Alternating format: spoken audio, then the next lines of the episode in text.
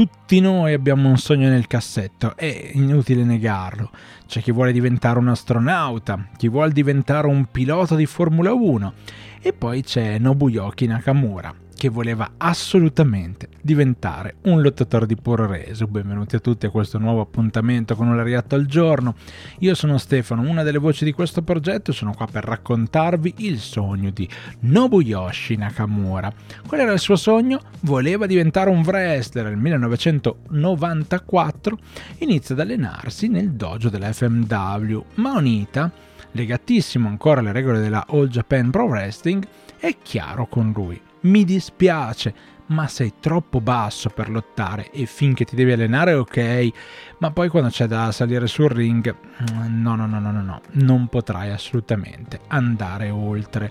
Nakamura quindi durante il suo periodo in FMW decide di non arrendersi, continua a pensare al suo futuro come wrestler.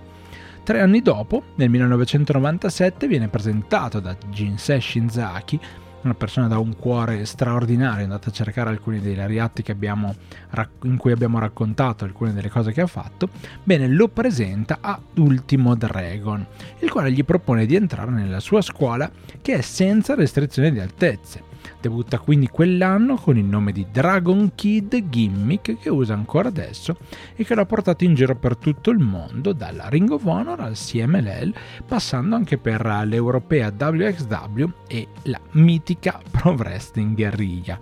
E quindi è andata bene per Nobuyoshi Nakamura il quale è riuscito a coronare il suo sogno. Il nostro sogno è quello di portarvi ad ascoltare tutti i giorni, dal lunedì al venerdì, queste pillole, questi lariatti quotidiani con un po' di storia, alcune curiosità riguardo il mondo del puro regio, quindi non mancate, venite a trovarci ogni giorno, noi ci risentiamo, alla prossima!